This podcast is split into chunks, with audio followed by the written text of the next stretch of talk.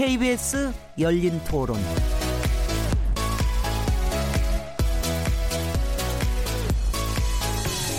안녕하세요. 어, 묻는다, 듣는다, 통한다. KBS 열린 토론 진행자 시민 김진혜입니다.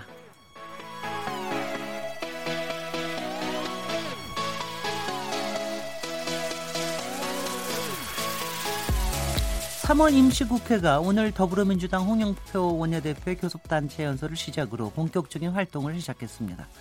그러나 시작부터 여야의 입장이 첨예합니다. 자유한국당을 제외한 여야 4당이 선거제 개편안과 개혁 입법을 신속 처리 안건, 즉 패스트트랙에 올리는 것을 두고 한국당이 강력 반발하면서 대치를 이어가고 있기 때문인데요. 한국당은 어제 선거제 개편안과 관련해서 의원수 10% 감축과 비례대표 폐지안을 내놨고요.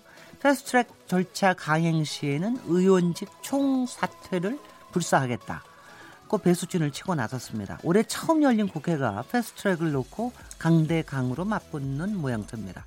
월요일 정치의 재구성을 통해서 각 당을 대표하는 패널들과 정치권 이슈들 가지고 토론을 진행하도록 하겠습니다.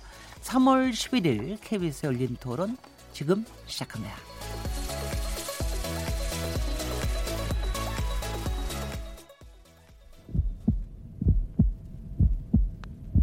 살아 있습니다. 토론이 살아 있습니다. 살아있는 토론, KBS 열린 토론. 토론은 라디오가 진짜입니다. 진짜 토론, KBS 열린 토론.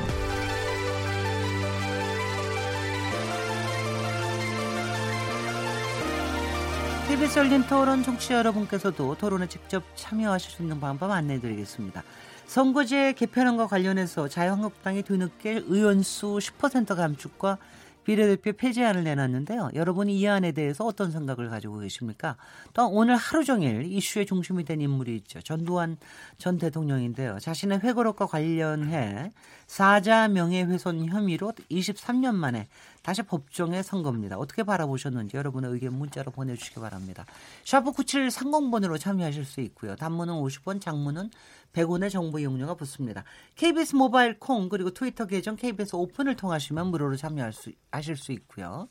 KBS 열린 토론 월요일 코너 정치의 재구성은 영상으로도 생중계되고 있죠. KBS 모바일 어플리케이션인 마이K에 접속하시거나 유튜브 또는 페이스북에 접속하셔서 KBS 열린 토론을 검색하시면 지금 바로 저희들이 토론하는 모습을 영상으로 보실 수 있습니다. 어, KBS 열린 토론은 매일 새벽 1시에 재방송되고요. 당연히 팟캐스트로 어디 언제 어디서든 들으실 수 있습니다. 청취자 여러분의 열띤 참여를 기대합니다. 자, 그럼 오늘 정치의 재구성과 함께 하실 패널 네 분 소개해 드리겠습니다. 김경엽 더불어민주당 의원님 나오셨습니다. 안녕하세요. 부천 원미 갑 김경엽입니다.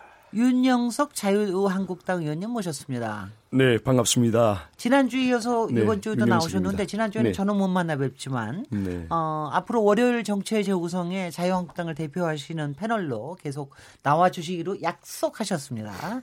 아, 그죠? 맞죠? 네, 네, 네, 자주 뵙겠습니다. 네. 이준석 바른미래당 최고위원님 모셨습니다. 네, 안녕하세요. 이준석입니다. 택시 열심히 몰고 있습니다. 네, 오늘도 5시까지 몰다가 오셨다고 네. 하네요. 김용신 정의당 정책위 의장님 자리하셨습니다. 예, 김용신입니다. 반갑습니다. 저는 지난 주일에 일주일 동안 휴가하느라고 지난 주에는 못 뵀는데 지난 주에 아주 재미있으셨다고요. 언제나 이 월요일 정치 재구성은 재밌지만 항상 재밌 항상 재밌 오늘은 더 재밌게 마이크만 끄지 않도록 할, 할 정도로만 재미, 재밌게 어, 오늘 첫 번째 주제 잠깐 오늘 패스트트랙에 대해서 어떻게 선거구제 개편에 대해서 얘기를 할 건데요. 그 전에 일단 오늘 오늘의 인물 전두환 전 대통령에 대한 얘기부터. 근데 제가 이거 한 가지 좀 여쭤볼게요. 전두환 전 대통령이라고 부르면 안 되는 겁니까 이게? 이거는 어 이게 저기 혹시 이게 공식적으로는 어떻게 되는 공식적으로는 전 대통령이라는 호칭 자체가 없어지면 그런 얘기가 오늘 잠깐 나온 것 같아요. 혹시 아시는 분 계신가요? 우리는 그냥 전, 전두환 대통령. 아마 전직 대통령 예우에 관한 법률에 의하면은 네. 그 예우는 받지 못하지만은 네. 그래도 대통령을 뭐 쿠데타로 했던 어떻게 했던 한 건 사실이기 때문에 아, 오늘, 아, 그거 오늘... 자체를 완전히 다뭐 네. 어, 부정할 수는 없을 거예요. 아, 오늘 호칭에 대해서 여러 방송사에서 조금 다른 방식으로 호칭을 불렀다 해가지고 분석한 기사가 나와서 저도 이게 복수적으로 어떻게 되는가 뭐 이런 좀 궁금증이 들었습니다. 오늘 이제 광주 법정에 섰습니다. 오늘 오후 2시 반에 피고인 신분으로 약 76분 동안 법정에 있었다고 그러는데요.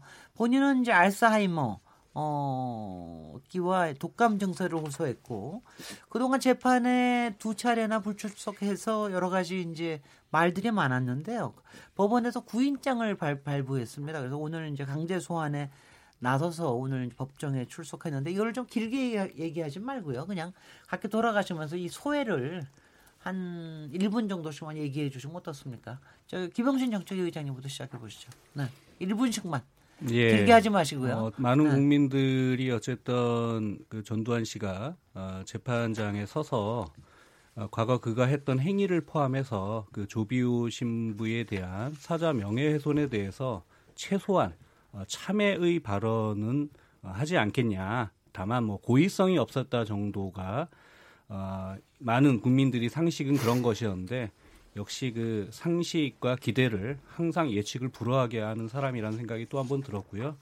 어쨌든 혐의 사실조차 부인을 했고 오늘 어, 5.18과 관련해서 헬기에서의 기총사격 등은 어, 자기는 없었던 거다. 그것이 자신의 어, 판단이고 그 당시까지의 우리나라의 팩트가 그러하다는 식의 어쨌든 사실관계조차 부정한 좀 뻔뻔스러운 모습을 보였고 뭐 일각에서는 뭐게 알츠하이머 병이다라고 얘기했지만 오늘 차량에 올라타고 내리는 그런 모습들을 보면 어쨌든 뭐 건강한 모습으로 그리고 어쨌든 법정에서도 자기의 어, 변호를 분명히 한 점에 대해서는 그동안에 상당 부분이 재판을 거부하기 위한 명분과 쇼가 아니었냐 이런 의구심을 갖게 한 하루였습니다.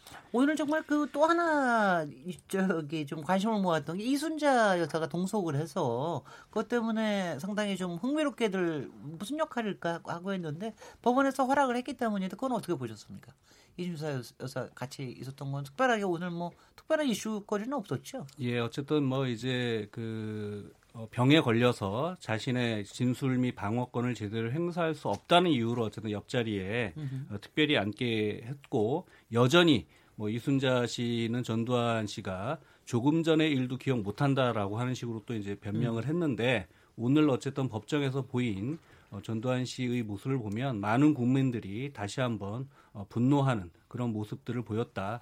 지난 어, 과정에서 29만 원이 내 전 재산이다라고 하는 발언에 네. 준하는 수준의 어, 그런 발언이었다 저는 그렇게 생각합니다. 아주 정적해 보이시긴 하더라고요. 자영당 음. 위원님. 네.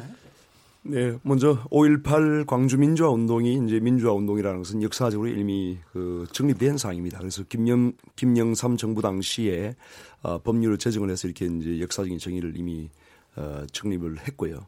어, 지금은 이제 어, 전두환 전 대통령에 대한 재판이 지금 진행되고 있는 상황인데 어, 전두환 전 대통령 측에서는 과거 여러 차례 조사에서는 헬기 사격이 어, 입증된 적이 없었는데 아, 이번에 국방부 어, 특별조사위원회만 다른 결과를 내는 데 대해서는 유감을 표시하면서 어, 그러한 부분에 고의성이 어, 그러한 사실이 없다, 또 고의성이 없다는 그런 주장을 하고 있는 겁니다. 이 부분에 대해서는 앞으로 이제 지금 기소가 돼서 재판이 진행 중에 있는 상황이기 때문에 어, 재판 절차를 통해서 어, 진실을 규명해야 된다고 생각합니다. 네, 네. 오, 굉장히 짧게 얘기해 주시네요. 네. 어, 예, 예. 이준석 바른미래당 최고위원님. 그러니까 결국 이제 전두환 대통령 전 대통령 측에서 방어하려고 했던 것은 그 기총 소사가 있었느냐 여부에 대한 반박이었고 네. 그리고 그 중에서 특히 시점을 특정을 잘못했다 조비오 신부가 잘못했기 네. 때문에 그것을 거짓말쟁이라고 묘사했다고 하는데 이 부분을 확실히 좀 살펴볼 거라는 게 기총소가 있었다는 거는 문재인 정부의 조사에서 드러난 것이거든요. 네. 그런데 이제 시점이 5월 20일이 맞지 않다라는 주장을 전두환 대통령 측에서 들고 나오면서 이게 앞으로 법정에서 공방의 중심이 될 것 같고요. 오늘 보면은 참 인상적이었던 것이 전두환 대통령 측에서 어쨌든 그 법정 진술이 끝난 다음에 한 한동안 시간 몇십 분 동안을 기다리다가 이제 준비가 됐다는 판단을 하에서 정문으로 걸어 나왔거든요. 근데 그 안에서 포토라인이 무너지면서 전두환 대통령이 어, 경호 인력에 의지하기보다 본인이 스스로 그 성난 어떤 그 어, 민심을 뚫고 나와가지고 차에 탑승하고 그리고 그 차량이 법원을 빠져나오는데 네. 거의 한 15분에서 20분 가량 소요되었다는 것. 음흠. 이것을 보고 아마 전두환 대, 전 대통령은 어, 본인이 하여튼 연희동에서 느꼈던 이 사안에 대한 그 온도와 좀 다른 정도의 민심이 있다는 것을 아마 느꼈을 겁니다. 네. 그렇기 때문에 저는 오늘 아마 그 다른 당들은 의견이 어느 정도 일치했던 것 같은데 자유한국당 같은 경우는 5.18에 대해서 이제 진상 규명을 좀 해야 된다라고 이제 주장을 오늘도 이어나가는데 저는 이제 최근에 오해를 한번 샀던 적이 있기 때문에 그 진상 규명이 무엇을 하자는 것인지는 좀 어, 추려서 얘기를 다시 해줘야 될 것 같다. 네. 왜냐하면은 이미 법적으로 진실로 밝혀지는 것들에 대해서 더 진상규명하자는 것은 그 정서를 뒤집자는 취지의 진상규명을 하자는 것인지 저는 그 부분은 최근에 논란 겪었기 때문에 다시 한번 좀 어, 선명하게 해명해야 되지 않을까 생각합니다. 네. 예, 그거는 또, 또 다른, 네. 또 다른 또, 또 아젠다일 것 같은데, 김경엽 더불어민주당 의원님? 네, 일단 국립과학수사연구원에서, 어, 타는이 그 크기나 각도로 봤을 때 헬기 사격이 맞다. 이렇게 해서 공식적인 감정이 끝났죠.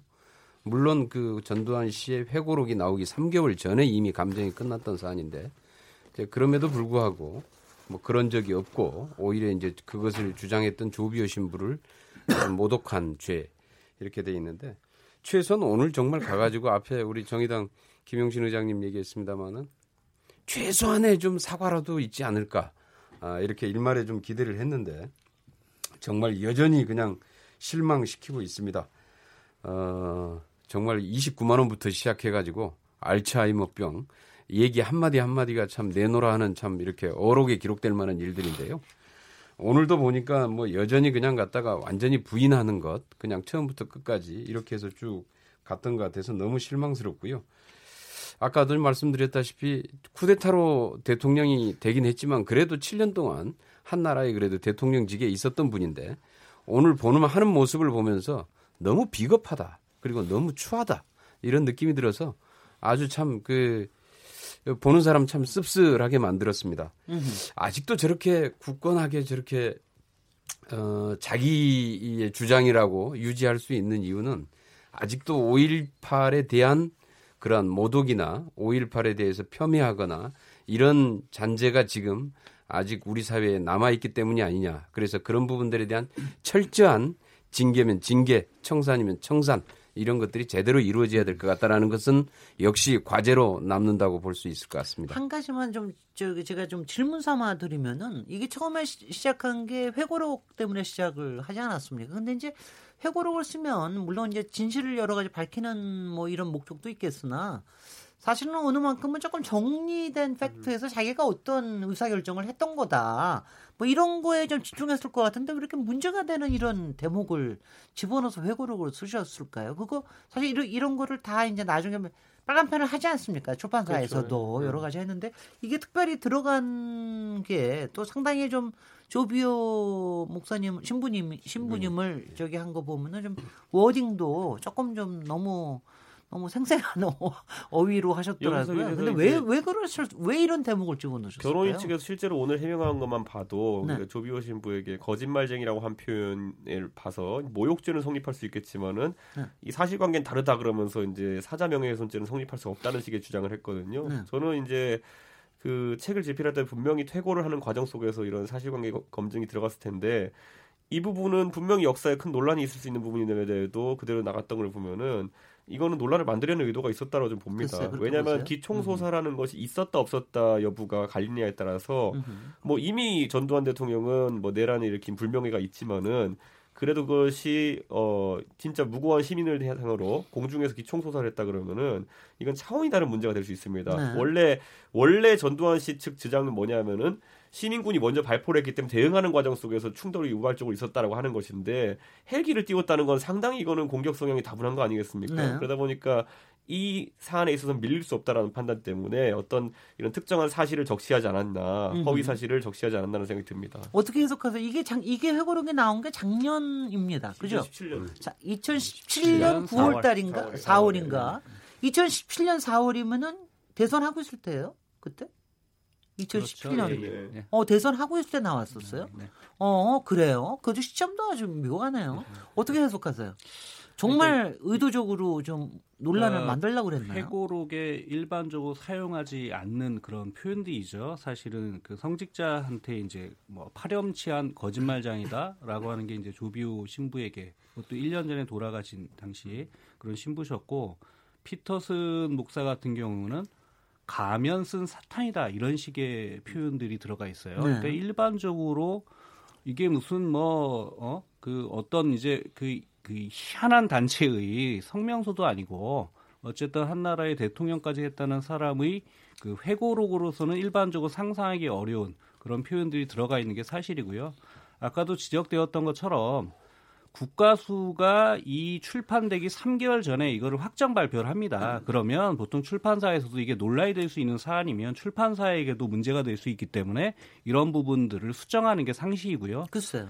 그리고 아까는 뭐 국가수나 이제 국방부 조사에서만 그게 나타났다고 얘기를 하지만 이미 미국 대사관에서도 주한미군 그 대사관에서도 그 비밀 전문을 통해서 광주에서 헬기를 통한 기총 사격이 있었다는 게 이제 80년에 미국 본토에 보호까지 된 사안 문서가 공개가 이미 되어 있거든요. 그렇다고 한다면 이 부분들을 놓고 그렇게 이제 그 조비오 신부를 포함해서 그런 막말성 발언들을 했던 것은 저는 상당히 음흠. 의도를 갖고 있었다라고 생각이 아니 근데 듭니다. 저기 윤영석 위원님 그게 탄핵 기간 아니에요? 더군다나 그게 책 마지막에 편집하고 막 그랬을 때가 뭐 그때 그렇게 왜 그랬을까요? 일단은 저기 그 뭐그 뭐그 시점에서도 얼마든지 그런 책을 저술로 할 수 있고 아, 출판할 수가 있겠지요. 그렇지 않습니까? 그래서 이 사안은 어, 제가 보기에는 이제 앞으로 이 명예훼손죄나 이런 모욕죄가 성립하는지 여부는 결국은 이제 재판을 통해서 이게 이제 규명이 돼야 됩니다. 그렇지 네. 않겠습니까? 그래서 현재 재판이 진행되기 때문 중이기 때문에 이 재판 진행 중인 사항에 대해서 우리가 모독죄다 또 명예훼손죄다 이렇게 우리가 예단을 하고 이렇게 해서는 안 된다고 저는 생각합니다. 예, 예. 그리고 개인의 그런 의견 표명은 결국은 이 이것이 범죄가 되는지 여부는 아, 판결로 이제 입증이 될 겁니다.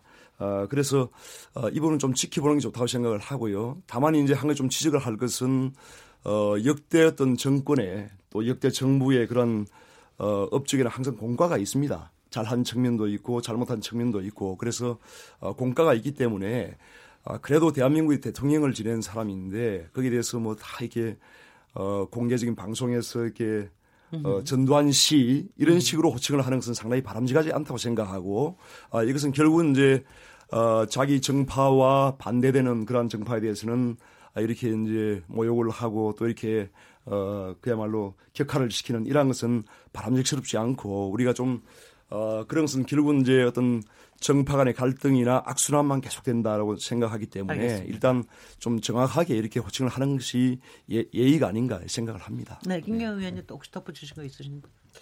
그 자유한국당은 아직도 여전히 우리 저 전두환 씨에 대한 여전히 참 이렇게 계속 비호하고 싶은 생각이 있는 것 같아요. 그 예전에도 그 우리 자유한국당 토론회에서도 나왔지만 5.18 망언 이게 진짜 계속 연장선상에 있다. 그리고 지금까지 왜 그 징계하겠다 이렇게 해서 약속을 해놓고 징계도 계속 하지 않고 계속 시간만 끌고 그 이런 게 자꾸 저런 그 쿠데타 세력 그러니까 그 쿠데타 세력의 후예다 이런 얘기를 자꾸 듣게 되는 것이고요. 그래서 최소한 이런 것들에 대해서 자유한국당이 제대로 끊고 끊을 건 끊고 반성할 건 반성을 하고 가야지 지금도 여전히 비유하는 모습을 보이는 거는 국민들이 동의할 수 없다. 그리고 그 여전히 그것은 자유한국당이 계속 짊어지고 가야 될 멍해 중의 하나다 이렇게 생각합니다. 예, 이제 얘기를 넘어가죠. 생각보다 좀 길어졌습니다. 어, 사실 이제 지금 오늘 임시국회 시작을 해서 홍영표 더불어민주당 원내대표 어, 교섭단체 대표 연설 시작으로 해서 이제 앞으로도 계속해서 연설이 나올 텐데요. 솔직히는 이제 나경 요번에 자, 자유한국당은 어느 저 황교안 대표가 하십니까? 아니면 저 나경원 원내대표가 예, 원, 원내대표가 원내대표가 네. 하시는 굉장히 기대됩니다. 어떤 얘기들을 하시게 될지.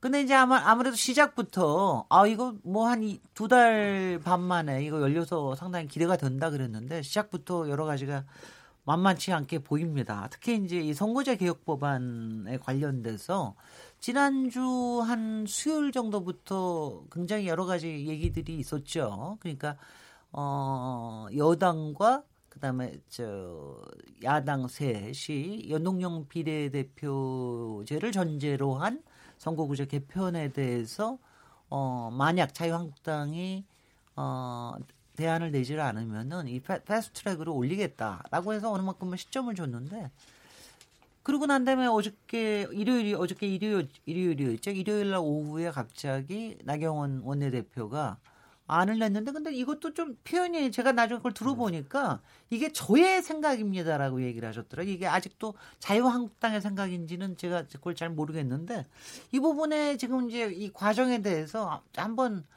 저 이준석 원내대표 이준석 최고위원님이 아마 이게 전체에 대해서 음. 이게 지금 어떻게 된 상황인지 한번 설명을 해봐 주시죠. 결국에는 지금 이제 패스트트랙으로 진행하기로 이제 어, 사당이 뜻을 모으는 과정 속에서 자유한국당이 최후 통첩을 한 상태죠. 그렇죠. 그래서 이제 자유한국당은 지금까지 선거법 개정에 대해서 당론이 존재하지 않았습니다. 그렇기 때문에 기한을 정해서 심상정 위원장이 요청했는데 이제 기한 마지막 날에 아, 나경원 원내대표가 개인 의견을 전제로 지금까지 물론 자유한국당에서도 이제 뭐 중대선거구제부터 해서 여러 대안이 나왔었는데 본인이 하나 딱 집어서 이야기한 것이 정원을 오히려 270으로 줄이고 그리고 비례대표제를 폐지하자 그랬습니다. 네. 그래서 전 오히려 253석에서 지역구를 270석으로 늘리자는 제안을 이제 한 것이거든요. 이것은 지금까지 우리가 뭐 4당 간에 5당 간에 합의를 해왔던 합의 정신과도 위배될 뿐만 아니라 갑자기 이것은 뜬금없이 데드라인에 맞춰가지고 나온 개인적인 제안이라고 하면서 자영당 진위가 무엇인지에 대해서 이제 많은 사람들이 이제 좀 의구심을 갖게 되는 것인데 이것은 뭐 제가 굳이 분석하자면은 자유한국당 입장에서는 거부 의사를 표명하면서 가장 효율적인 전술을 사용한 것이 어쨌든 국회의원 정수에 대한 대중적인 어떤 그런 부정적인 여론을 가지고 210석으로 줄이겠다는 의견을 이제 표한 것이거든요. 그래서 결국 제가 봤을 때는 이것은 협상을 위한 아니거나 아니면 실질적으로 여러 고려 속에서 자유한국당이 만들어낸 안은 아닐 것이다. 음. 이거는 오히려 어, 이 틀에 참여하지 않으려는 하지만 기한 내에 숙제로 뭔가 제출해야 되긴 하는 그런 고심 끝에서 나온 그냥 궁여지책이다 저는 이런 생각합니다. 그럼 팩트 체크부터 하죠. 이게 그러니까 나경원 원내대표의 개인적인 전술입니까? 이게 당론은 아니고요. 일단 당론이 될, 당론이 되려면 네. 이제 우리 네. 자유한국당 의원총회에서 음흠. 이런 당론을 이제 제기, 제안을 하고 그 총, 의원총회에 이제 합의가 이루어져야 됩니다. 그런데 아직 이제 그러한 절차를 밟지 않았다는 그런 뜻이고요. 현재로서 이제 우리 당의 일단 어, 당론은 그 이러한 연동형 비례대표제 그러니까 선거구제 선거제도 개편과 권력제도 개편을 함께 봐야 된다는 그런 것이 당론이라고 할 수 있습니다. 그래서 지금 왜냐하면 이제 현재 그 헌법 체계에서 볼 때 사실은 제왕적인 대통령제를 어, 어, 개정을 하는 것이 지금 어, 대한민국 어떤 국민적인 그런 의사이고 또한 헌법 어, 그런 내용으로 볼 때 상당히 그 문제가 되고 있는 것이 바로 이런 제왕적 독재, 제왕적인 대통령의 권력에 관한 그런 문제입니다. 그래서 이 선거제도 개편에 관한 사항은 사실상 이게 어떻게 보면 우리 국회의원들에 관한 문제이기 때문에 이런 부분에서 좀 본말이 좀 늦은 측면이 있다는 것이 저희들이 지적이고 그래서 반드시 권력 구조 개편과 이 선거제 개편을 같이 봐야 된다. 특히 연동형 비례대표제를 지금 도입을 하자는 거 아니겠습니까? 지금 어 민주당 또 정의당 그리고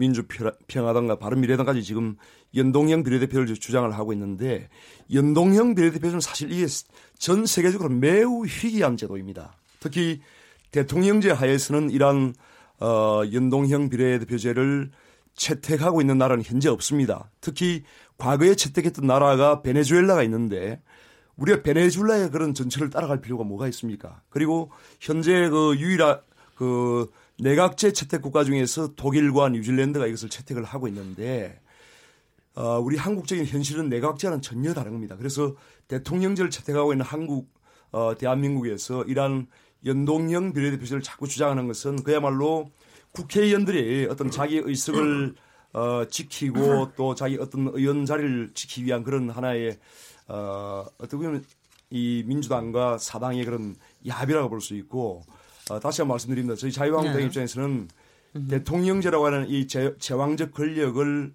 권력 구조, 구조 개편이 우선이다. 네. 그리고 이러한 권력 구조 개편과 함께라면 이러한 다양한 선거제도 개편도 같이 검토할 수 있다는 것이 현재 입장입니다. 네, 지난 제가 없는 지난주에 수요일 날 열린 토론에서 정계 투기에 관련된 네 현역 의원들이 나오셔서 이 제도 자체에 대한 토론을 굉장히 집중적으로 음. 하셨다고 합니다. 그래서 오늘은 사실 그 제도 자체에 대한 것보다도 아니 지금 이제 그런 얘기를 하시면은 저, 저 솔직히는 저희도 굉장히 여기서 몇 번 토론을 했어요. 네. 그러니까 왜 자유한국당에서 그러면 어쨌든 간에 당론으로 앞으로 뭐 채택하게 되는 무슨 과정이 있을 겁니까? 예, 당연히 있을 거고요. 어, 현재 일단 저희가 그 연동형 비례대표제는 반대하는 기류가 사실 많습니다. 음. 현재 당내에. 그래서 왜냐하면 이게 결국 민주당이 민주당의 이중대, 삼중대, 사중대를 만들겠다는 거예요. 이 자체가. 그래서 결국은 연동형 비례대표제는 정당 지지율대로 거의 의석이 배분되게 됩니다. 그래서 예. 어, 결국은 이제 민주당과 민주평화당, 정의당, 바른미래당 같은 이런 그 소위 이제 민주당 어, 아류 정당들이 200석 이상을 차지하겠다는 거예요. 점점, 그래서 점점 수위가 발언이 높아지십니다. 결국은 이러한 것이 네. 민주당과 다른 정당들의 야합에 불과한 것이고 결국은 한국 자유한국당을 포위하기 위한 네. 하나의 그런 어, 그야말로 개락이다. 저는 이렇게 판단하고 있습니다. 예, 예. 많이 참으셨습니다. 김영신 정책위 의장님. 네. 저기다. 그 윤영석 의원이 시작할 때 어쨌든 발언들을 주의하자라고 해놓고 다른 정당에 대해서 아류 정당이다라고 얘기를 하셨죠 지금. 지금 하는 것을 보면 그렇지 뭐 않습니다. 뭐 그런 식으로 하시자는 거죠? 예, 알겠습니다. 뭐 그 수준을 뭐 아니 지금 실체 보고요. 하는 걸 보면 그렇지 않습니까? 자, 표현에 대해서 남의 정당에 대해서 예를 들면 자유한국당이 5.18 망원 이런 거 하면 저희가 예를 들면 어, 그 대한애국당 그 아류 정당이구만. 어? 이중대네. 라고 앞으로 해드릴게 걱정 마시고요. 그렇게 하고 있지 않습니까? 자, 예, 그렇게 말씀드릴 테니까 네. 예, 잘 들어보세요. 지금 얘기하신 것 중에 일단 먼저 사실관계 부분만 먼저 좀 예, 예. 수정을 좀 해드리겠습니다. 일단 자유한국당은 지난 12월 15일 날 5당 원내대표 간에 합의를 했던 정당이고요. 근래에 한 3, 그, 그 한 10년 사이에 선거제와 관련해서 그런 구체적 합의를 이룬 적이 없습니다. 있다고 한다면 제시를 해 주시기 바라고요. 그 합의문에는 뭐라고 돼 있냐면 연도형 비례대표제 도입을 위한 구체적 방안들을 논의해 가는데 그 구체적 방안들이 비례의원 정수는 몇 명으로 할 거고 지역구는 몇 명으로 할 거고 의원 정수는 10% 이내에서 어떻게 늘릴 수 있는지까지를 검토해 보기로 하고 석패율 제도 도입 등을 포함한 방안들을 적극 검토하고 논의한다라고 되어 있습니다. 거기에 더해 원래 1월 임시회까지 어, 선거제 개혁 법안을 합의 처리한다라고 하는 게 합의 사항입니다. 근데 이제 와서 자유한국당은 아 자신들은 연도형 비례대표제 도입과 관련해서는 한 번도 검토하거나 논의할 생각이 없어요. 우리는 어 그거에 대해서 반대해요. 라고 한 것이 당론이다라고 지금 얘기하고 계신 거고요. 첫 번째는 두 번째 아까 얘기하셨던 어 저는 사실관계 호도하시면 안 된다고 생각하는데 대통령제 하에서의 연동형 얘기했죠. 사실 선거제는 그게 세 가지가 있지 않습니까? 단순 대표제가 있죠. 그리고 비례대표제가 있습니다. 이 두 가지 제도를 섞는 게 이른바 혼합형이죠. 이 혼합형에는 병립제도 있고 연동형이 있습니다. 우리나라가 병립제하고 있는 거죠. 제가 한번 거꾸로 여쭤볼게요. 자, 대통령제 하에서 병립제하고 있는 나라는 어디 어딘가요? 대통령제 하에서 병립형을 우리나라처럼 이런 그러니까 대통령제 하에서 예, 예, 병립형을 예. 하는 경우는 잘 없죠. 아, 예, 예. 맞습니다. 네. 그래서 아까 얘기했던 것처럼 얘기하셨던 대통령제 하에서의 연도형 나라도 적지요. 근데 없죠. 예. 아니 뭐 지구상이 없습니다. 예, 베네수엘라가 이전에 했었고 이제 볼리비아 정도 베네수엘라가 하바가 예, 잠시만요. 지금 적용을 하고 있지 않습니다. 그래서 제가 설명드릴게요. 왜 우리가 베네수엘라 제가 설명드릴게요. 그래, 그러니까 제가 설명드릴게요. 적다라고 말씀드렸고요. 아예 없습니다. 병립제 하에 대통령제 하는 나라도 몇 나라가 있어요. 우리나라처럼. 그게 러시아나 멕시코 정도예요. 자, 그래서 윤 의원님 원래 혼합제라고 하는 제도가 비례대표제라든가 단순 다수대표제에 비해서 그 제도를 시행한 나라가 적습니다. 전 세계의 174개국 중에 비례대표제를 실시하고 있는 나라는 65개쯤 되고요. 단순 다수대표제를 실시하고 있는 것은 30몇 개, 5개국 정도 됩니다. 그래서 많은 나라들은 정당 지지율에 따라 의석을 배정하는 비례대표들이 실시하고 있는 겁니다. 그래서 나경원 대표는 어제 거짓말 또 하셨죠. 대부분의 선진국 OECD에서는 비례대표제를 폐지하고 있다.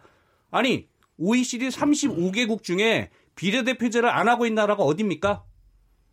윤 의원님, 얘기해 보세요. 미국 안 하고 있죠. 예. 또. 네. 그 외에도 다수 국가들이. 세 개입니다. 네. 정확히 세 개예요. 미국, 영국, 카나다 세 개고요. 거기에 단순 대표제가 아닌 나라가 두 개 있습니다. 프랑스 뭐 하고 있죠? 결선 투표제 하고 있어요. 호주 뭐 하고 있죠? 선호 투표제 하고 있습니다. 그 나라 딱 포함해서 다섯 나라가 다수 대표제고요. 나머지 24개국이 뭘 하고 있냐?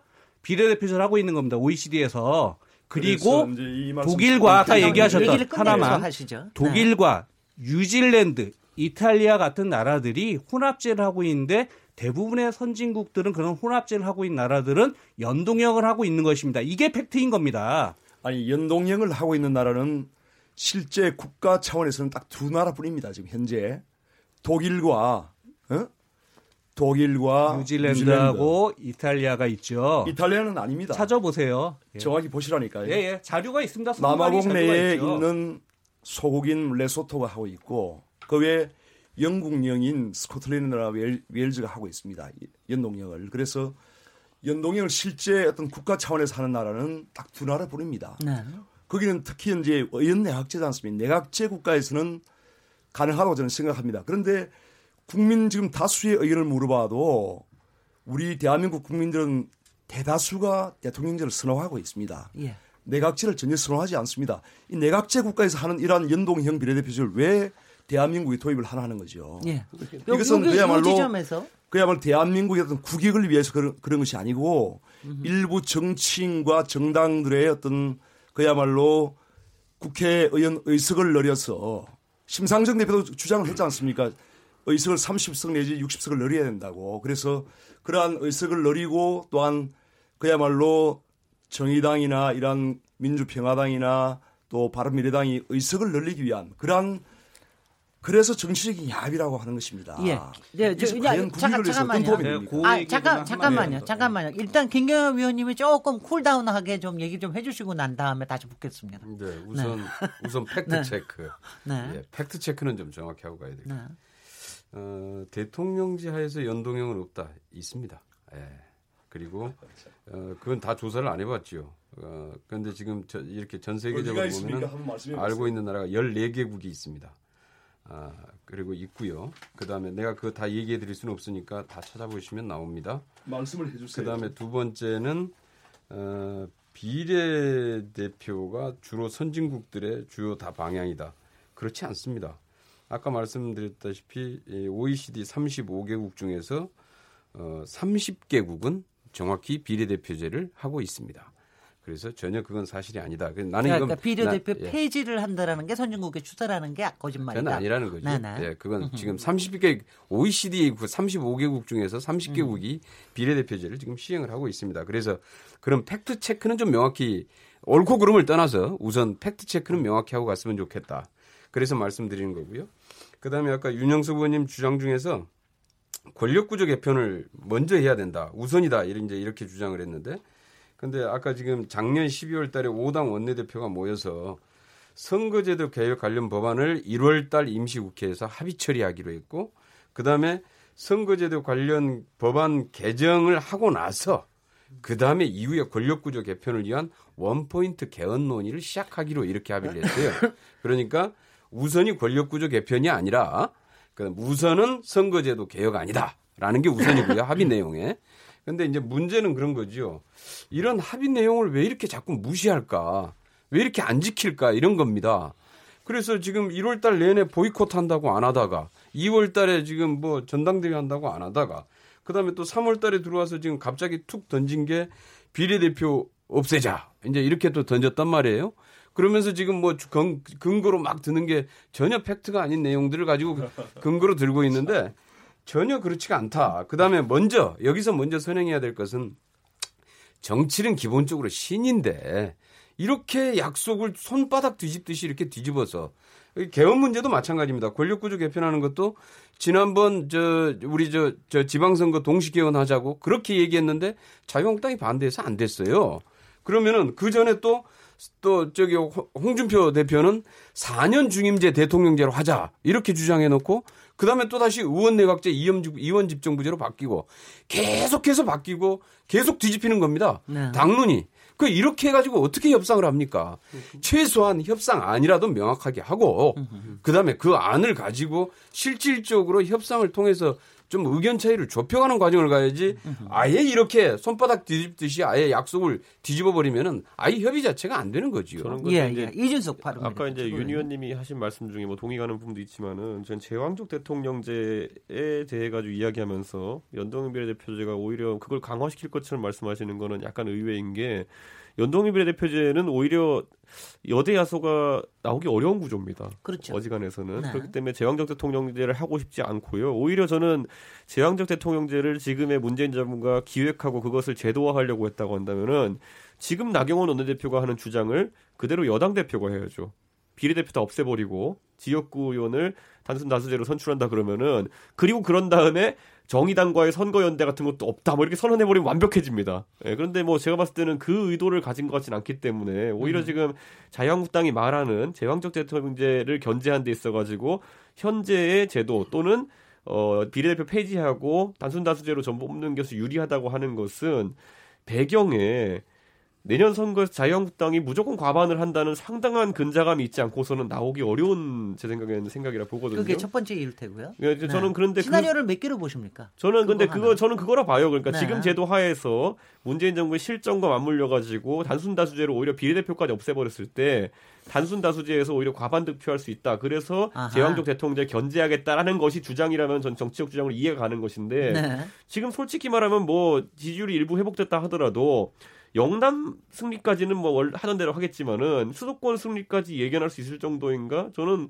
정세 판단에 있어서 일반 대중의 분석이랑 아주 좀 다른 것 같아서 의아하고 네. 네. 오히려 그런 상황에서 불확실성 없이 어 제왕적 대통령제를 견제하기 위한 형태의 의회를 구성하려고 한다면은 당연히 이제 여대 야소가 어렵고 협치를 통해 가지고 문제 풀어갈 수밖에 없는 다당제를 유도하는 어쨌든 연동형 비례대표제가 나쁘지 않다는 생각을 하는데 저는 윤 의원님 판단이 그럼 제가 처음에 추측했던 대로 그 압승에 대한 근자감이 있으신 건지 네. 아니면은 이 제도적으로 실제로 단순 다수제가 그 대통령 견제에 유리하다 보시는 건지 궁금하거든요. 네네. 아 조금 솔직하게 왜냐하면 아니, 다들 대중적으로 뭐 궁금해하는 뭐, 그러니까 하는 거예요.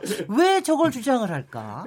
우리가 현실적으로 우리가 한번 보십시오. 지금 네. 현재 문재인 정부의 어떤 경제 정책 실패, 안보 실패, 외교 실패 아주 심각합니다. 지금 국가적으로. 그런데 국회 내에서 이러한 문재인 정부의 실정을 비판하고 견제하는 그런 정당은 사실상 자유한국당일 뿐이지 않습니까? 제1야당으로서. 그래서 거의, 열심히 합니다. 물론 자, 자, 일부 인정합니다. 그래서 그게 왜 그러냐면 지금 한번 보세요.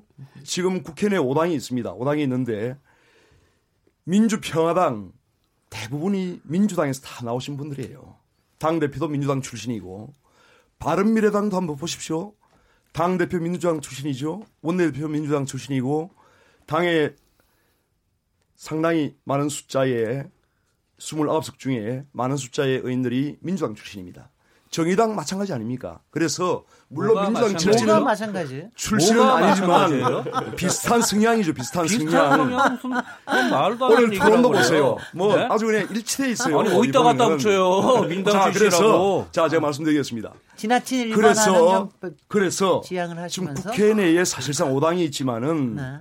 자유한국당이 저는 유일한 지금 야당의 그런 역할을 하고 있다고 저는 생각합니다. 그래서 이 연동형 비례대표제를 쟤는 결국은 사표 방지라고 하는 그런 명분으로 정당의 지지율대로 거의 의석이 배분되게 돼 있습니다. 이게 그렇지 않습니까? 그래서 결국은 어 만약 지금 현재의 그런 어떤 형세라면은 21대 총선에서 아마 민주당, 바른미래당, 뭐 민주평화당, 정의당이 아마 200석 이상을 차지할 거예요. 그렇게 되면 지금 민주당이 대통령 권력도 가지고 있습니다. 거기다가 이 사당이 200석 이상을 가지게 되면은 과연 이게 대한민국을 위해서 어떤 도움이 되겠습니까? 그야말로 대통령의 일방적인 권력 행사가 가고 또한 지금 민주당 의원들 한번 보십시오. 사실상 국회의원, 국회의원의 헌법상의 본부는 행정부를 견제하고 비판하는 것입니다. 그런데 민주당 국회의원 어느 누구 하나도 대통령 권력을 향해서 비판하거나 견제하는 의원은 한번 찾아본 적 있습니까? 알겠습니다. 없습니다. 없어요. 뭐, 그래서 네. 이러한 것이 결국은 대한민국의 어떤 헌법 체제에 정상적인 작동을 상당히 해를 끼치는 그러한 어떤 제도가 될 것이라고 저는 생각하고 네. 그래서 전혀 그 정치학 이론적으로 볼때 대통령제와 이 연동형 비례대표는 맞지가 않습니다. 아까 우리 김경엽 의원님 자꾸 이제 팩트 체크하면서 자꾸 거짓말 하시는데 지금 제가 말씀드릴게요. 연동형 비례대표제를 채택하고 있는 나라가 14개 국가다 아무런 근거가 없는 얘기입니다. 국회 입법조사처에서 어, 지금 나온 자료를 보면은 전 세계에서 딱 7개 국가예요. 독일, 뉴질랜드, 헝가리, 레소토. 레소토는 남아공 내인 아주 소국입니다. 그리고 볼리비아, 또 스코틀랜드와 웨일스는 영국에 속한 홈네이션스 국가 아닙니까? 그래서 이걸 국가로 볼 수 없어요. 결국은 국가로 볼 수 있는 것은 지금 보면은 독일, 뉴질랜드, 헝가리, 볼리비아 이런 정도인데 과연 이러한 내각제 국가에서 하고 있는 이러한 부분을 우리가 따라가야 됩니까? 네. 대한민국 국민을 위해서 전혀 도움이 안 되는 것입니다. 네, 정리하시죠. 거기까지, 네. 거기까지 정리 아니, 충분히 포인트가 내가 됐습니다. 따라가자 따라가지 네, 네 않자고 포인트가. 얘기하는 얘기가 아니라 음. fact는 정확히 가지고 가자는 얘기입니다. 네, 네. 그래서 지금 얘기하는 것에 네. 지금 얘기하듯이 대통령제 국가에서 연동형 제가 여기서부터 부를까요? 네. 어, 중남미 8개국, 도미니카, 브라질, 아르헨티나, 우루과이, 저 아시아 2개국, 인도네시아, 터키, 프라, 아프리카 4개국 이렇게 다 나와 있어요.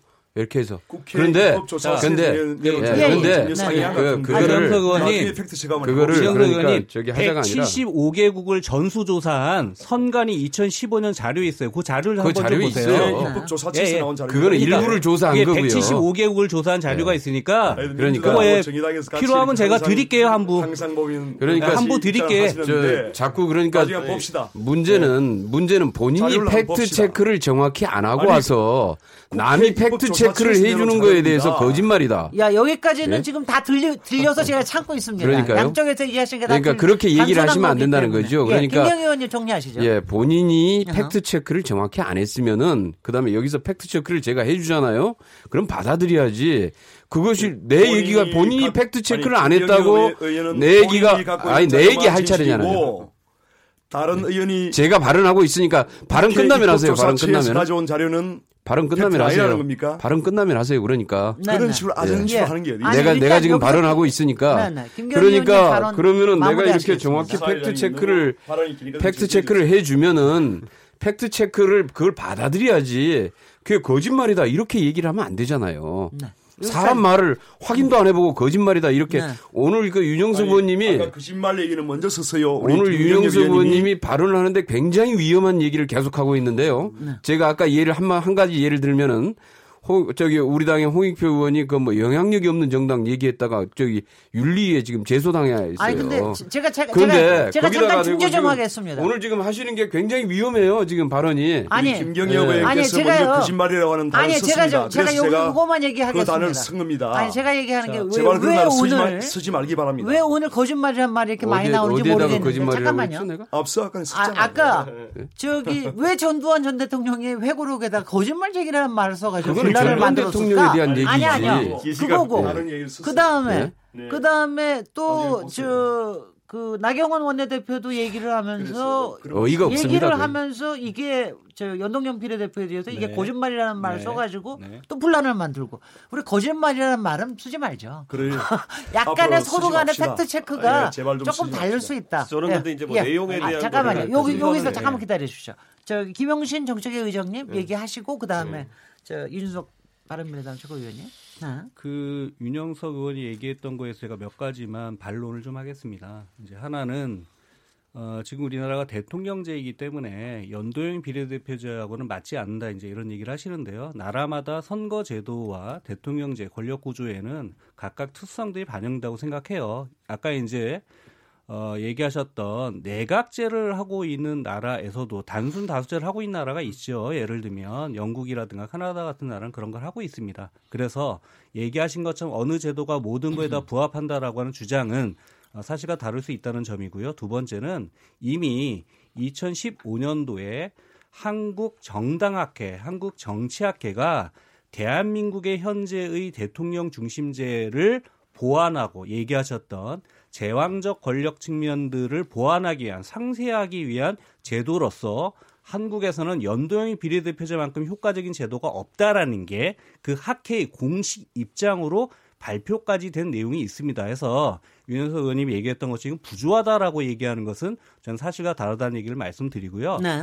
또한 정리해 주십시오. 어, 그 이른바 나경원 이제 원내대표가 개인 의견이라고 얘기하면서 비례대표제를 없애자 뭐 아까 OECD 대부분 없애자라고 하는 건 사실이 아니다라는 걸 확인해 드렸는데 저는 이거 역시 합의 사항도 쉽게 손쉽게 뒤집지만 저는 헌법적 가치나 규범 역시도 난 뒤집는 발언이라고 생각을 합니다. 우리나라의 헌법에는 이미 어, 국회의원 선거구제와 비례대표제는 법률로서 규정한다라고 되어 있고요. 네. 또한 지난 2001년도에 헌법재판소는 우리나라 비례대표제의 헌법적 기능과 관련해서 세 가지를 얘기합니다. 판시에 사회 세력에 상응하는 대표의 형성을 하는 기능이 있다. 또한 정당 정치를 활성화하는 헌법적 기능이 있고 세 번째 정치적 독점을 배제하는 것이 비례대표제가 갖고 있는 헌법적 기능이다라고 판시하고 있습니다. 예. 따라서 비례대표제를 없애자. 그럼 반대로 무슨 얘기냐면 지역구를 없애서 완전 비례대표제로 가자라고 하는 것은 다 위헌적 발상입니다. 현재로서는 물론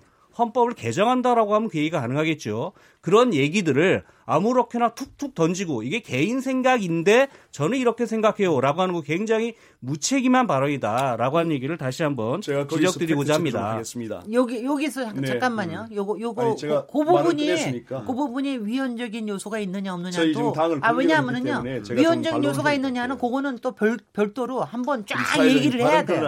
아니 아니 그게 아니라 얘기를 한번 쫙 해야 되기 때문에 제가 맨 마지막에 얘기를 한 겁니다. 그렇기 때문에 네, 예. 거론을 했기 때문에 그럼 제가 또 얘기를 해야겠죠. 지금 반론을 제기 그렇게 두 분만 계시는 게 아니기 음. 때문에 자 일단 제가 그러면 네, 정의당이 지금 자유한국당 제가 네, 윤석 의원님 윤 의원님 하실 말씀 제 대신해 드리면요. 순서대로 얘기하게 좀 따라주세요. 반론을 하게 해주요 나경원 의원이 한 말은 어쨌든 국회의 지금 실상입니다. 나경원 의원이 한 말은 네. 그러니까 그 헌법의 상충되니까 헌법 개정까지 해서 권력구조 개편을 하자는 거였고요. 그래서 이제 그렇게 하면은 비례대표제 없앨 수 있다는 주장을 이제 했던 것인데 저는 아까 계속 이제 든 생각이 그 견제 이론이라는 거 있어가지고 아까 뭐 학회 언급도 하셨지만은 견제 이론 하에서 아까 도저히 수치상 계산이 안 나오는 것이 윤영석 의원님이 다른 당들이 다 해서 200석 하면은 그 2중대 3중대 역할을 할 거니까 안 된다 그러셨는데 네. 그 연동형 비례대표자 에서 다른 당들이 200석 하는 시나리오는요 자유한국당의 득표율 30% 이내로 묶는 상황에서 가능한 거거든요. 음. 근데 그런데 그 득표율에 자신감이 없으면요 소선구제 가면 전멸이에요. 그러면은 소... 저도 저도 좀 그게 이상해요. 자유한국당이 30% 득표율로 이길 수 있는 수도권 지역구 네. 없어요. 네. 그러면은 저는 그 구조화에서 오히려 의석이 덜 나올 텐데 저는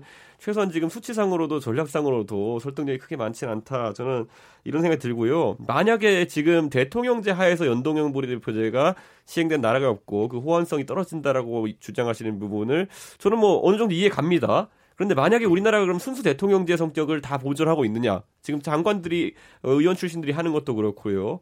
예를 들어서 국무총리가 있으면 대통령이 있는 나라 참 드물 겁니다. 네. 그건 당장 지금 자유한국당 대표가 지금 최대 이력이자 가장 존경받는 이력이 국무총리인 상황이거든요. 네. 그러니까 저는 이 모순 속에서 당대표가 탄생했기 때문에 네. 저는 그게 나쁜 모순이다고 생각하지는 않습니다. 오히려 한국적인 특성을 반영한 것이라 생각하고 저는 비례대표제에 대한 나경원 대표의 맹공도 참 전 이해하기 어려운 게 저는 나경원 대표가 17대 국회의원 선거 때 비례대표로 시작한 분이거든요. 으흠. 그 이후에도 자유한국당 같은 경우는 여류 정치인들을 발굴한 데 있어가지고 뭐 조윤선 장관부터 시작해서 비례대표제를 상당히 잘 활용해온 정당이거든요. 근데 지금 와가지고 뭐 여기에 대해 제도적으로 공격한다는 거는 네. 다른 분은 몰라도 나경원 대표 같은 경우에는 약간은 음. 자기 부정 아닌가라는 네. 생각을 좀 하게 됩니다. 이 부분에 대한 저 윤영석 위원님 얘기 듣고 1부는 네. 일단 마무리하고 예. 또 2부에서도 이거 조금 더 연결을 해서 네. 얘기해야 됩니다. 네, 네. 네, 일단 뭐 나경원 원내대표께서 이제 얼마든지 그 정치인으로서 개인적인 견해를 말씀하실 수 있죠. 네. 그거는 이제 현재 어떤 비례대표 출신이어도 비례대표 어떤 그 제도 자체의 어떤 맹점을 어, 더 많이 발견할 수 있기 때문에 그런 부분은 뭐 충분히 어, 개인 견해로 있을 수 있다고 생각합니다. 다만 이제 저희가 지금 주장을 하는 것은 그 연동형 비례대표제는 어, 심상정 그 현재 정례특위 위원장도 몇 차례 얘기했듯이 아마 이게 이제 결국은 그 이 연동형이라는 게 독일의 경우에서 볼 때도 그렇고 의원 정수의 어떤 확대로 귀결될 수밖에 없을 겁니다. 아마 이게 장기적으로 볼 때. 그래서 뭐 30명 내지 60명을 정원해야 된다는 그런 어, 그동안 얘기도 나왔었지 않습니까? 그럼 그거는 사실이지 않습니까? 그래서 그러한 의원 정수의 어떤 확대는 저희 자유한국당은 반대한다라고 하는 확고한 입장이고 그러한 견지에서 그러한 의원 정수 확대로, 어, 확대로 귀결될 수 있는 이러한 연동형 비례대표제보다는